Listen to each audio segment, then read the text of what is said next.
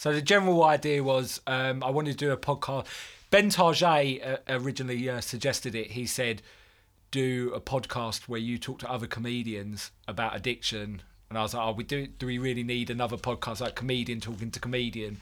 Um, but they've been. wasn't your idea. It was Ben's. That's all right. we all take from each other. Uh, but Ben told me to do it, and um, yeah, it's been really illuminating so far. And this was the first one we recorded. We're hopefully going to do them monthly and see if people enjoy them. If they don't, then uh, then we'll stop. We'll, we will stop. So uh, we'll yeah see how it goes. See if you enjoy this one. If you do not, then do not tell me. Then and fuck off. yeah, then fuck off, sucker. Okay. Episode one. Podcast. So I'm sitting around the corner from Bar Italia with comedian Chris Dangerfield talking about his weekend exploits.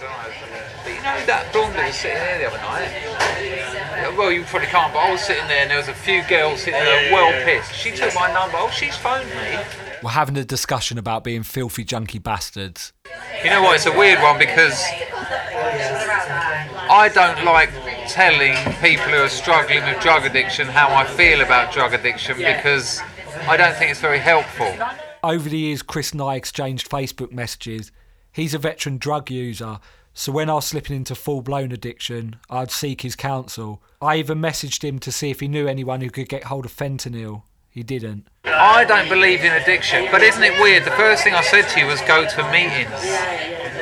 Um, I believe in a, in a superficial addiction at the level of the body. If you take opiates for a certain amount of time, your body is going to absorb them into its regular metabolism. Remove the opiates, you're going to fucking know about it. Same with alcohol, same with benzos. Yeah, I would. That, uh, you know, I describe that as addiction. I also do believe in compulsive use of drugs against not against your will, but against your better judgment. You know, you, you, you're halfway through a detox. And you think, oh fuck it, I'm going to have some. It's not that bad. You've got like a flu, but it's fucked your life. Like, oh, you lost your missus, your kids. You know, I've seen all that. You've got AIDS, and still you're like, born but I do believe it's a choice. I think it's a choice to use drugs. Whatever your situation, wherever you come from, that fi- in that final instance when you're like, I'm going to use, I think you've made a decision to do that. Chris believes we're in control of our addictive tendency. So for me, when drugs were off the table, I got addicted to having a bath, to fruit, to walking, even to glittery hall stickers. Chris thinks I have willpower, and that willpower, if utilised properly, will compel me to put down the hall stickers. Well, I'd suggest what you're doing is, I mean, you hear that um, addiction is self-medication. I mean, I think that kind of puts a barrier to any further investigation because what I think is really happening is you're disassociating, and you'll do that through indulgence. You know, it gives you a way of stepping away from yourself, stepping away from your feelings. So you can you can do something and, and, and disassociate from your feelings. I, I think that kind of behaviour, which we could loosely call addiction, comes from, for me, it all comes down to love, really, and also and, and the way the way we engage with love. And for me, addiction is an inability to be self-intimate and be intimate with others. Next, we move on to the big topic of big mums. So, so what you've got there is you're you're meant to learn from your mother about boundaries, about about about things like intimacy, but you it's been pathological. It's been slightly wrong. Yeah, yeah, And so much, yeah, yeah, yeah, so you've now got a pathological relationship with intimacy. You know, and, and I have too. Weirdly, for the other way round. I mean, my mum lovely, but emotionally unavailable. Completely daughter of two alcoholics. Grew up in pubs. Uh, both her sisters are alcoholics. She's an alcoholic. I don't. everyone's an alcoholic. Yeah, I've never had "I love you" from my mum. I've never had "I'm proud of you." I've never had "What are you doing?" Literally, those three questions have never happened. You know, got two degrees, master's degrees, overachieved. Had a master's degree at 24. I can't remember once my mother going, "Tell me what your degree's about," or "What are you doing at uni?"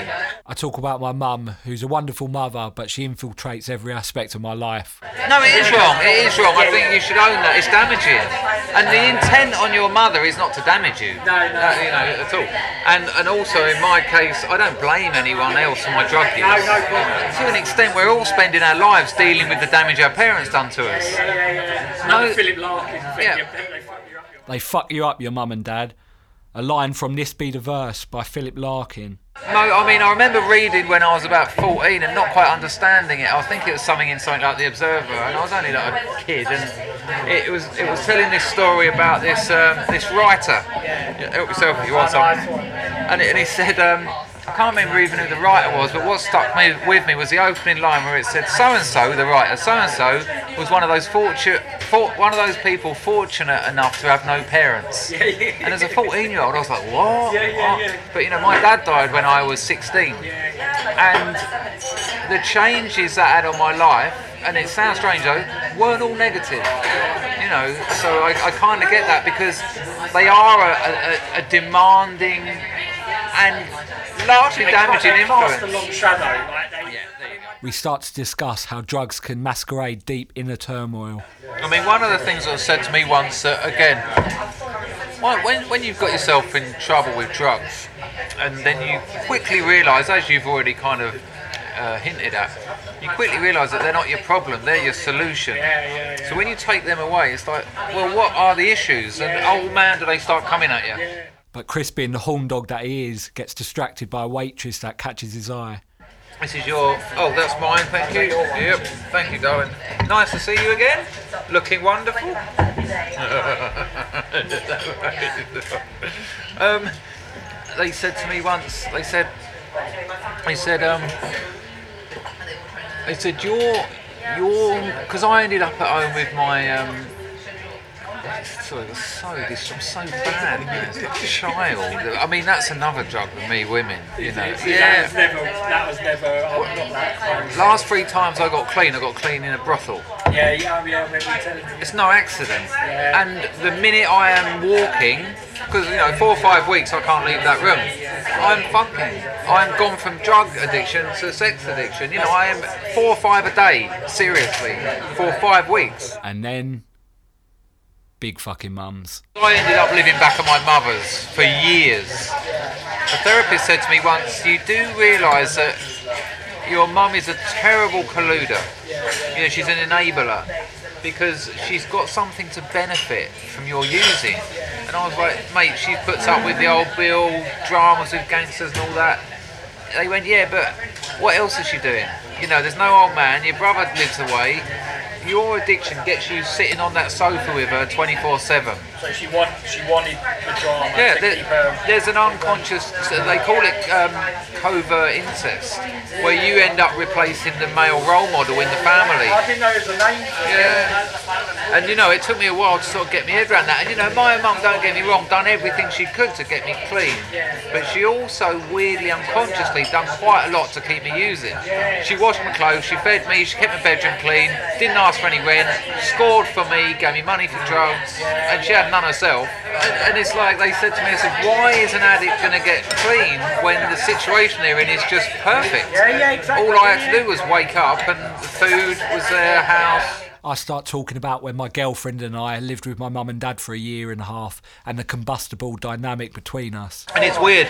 It's interesting you say that because you know they say that addiction is a family disease. Yeah, yeah. It tears families apart. I mean, look how long your addiction lasted and how I'm not, I'm not being, I'm not taking anything away from it, but kind of low grade to a certain extent. Oh yeah, yeah. And already the damage it was doing, like in that sort of situation.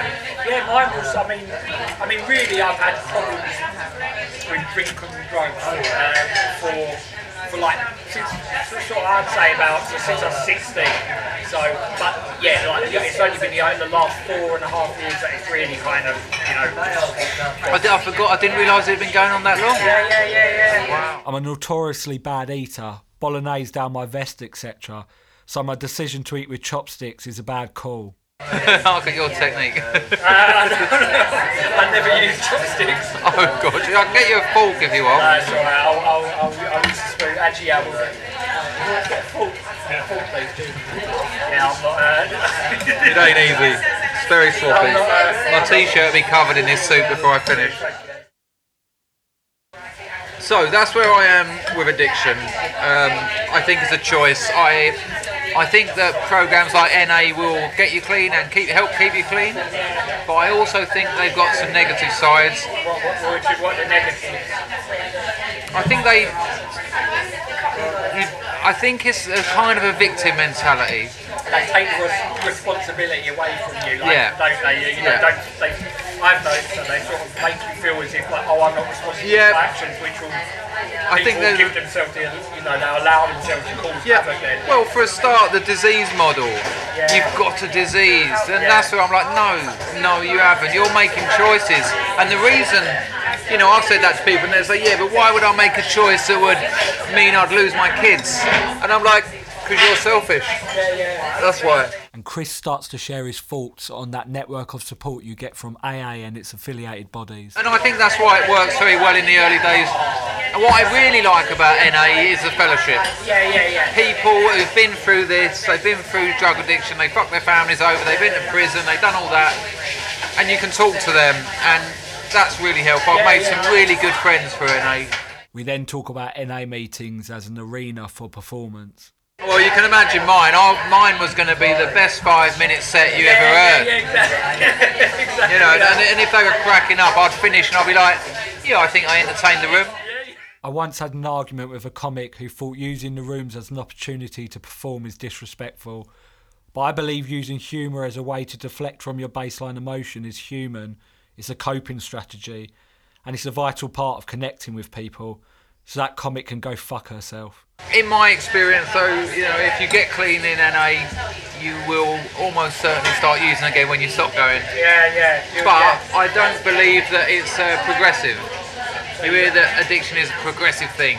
You stop using it's still working, and next time you use, it's going to be bigger and harder. Yeah, no, I don't believe that. I don't believe that. That's not my experience. You know, I was certainly using a fuck lot more drugs when I was younger than I ever have in the last 10 years. I mean, you know, sometimes I really make my peace with it. Yeah. You know, this is who you are, these are the issues you've got. Occasionally you make bad decisions, Yeah.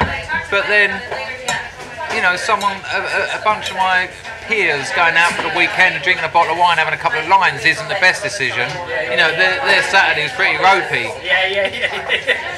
And as humans, we're not perfect, and we do want to damage, and we do want to live, and our bodies are kind of there for that as well. Yeah, yeah. You know, need, you need to have that kind of adversity to your, that notches system as well. you? Only lunatics leave the plastic covering on their sofa for the life of the sofa. You know, there is a certain amount of damage is part of life. We are decaying, so you know. You know that bean stain on your sofa? Make your peace with it. Life's an endless bean stain or shit stain because I sometimes shit myself when I was going through withdrawal, but we'll save that for the next one. Now here's a grunt.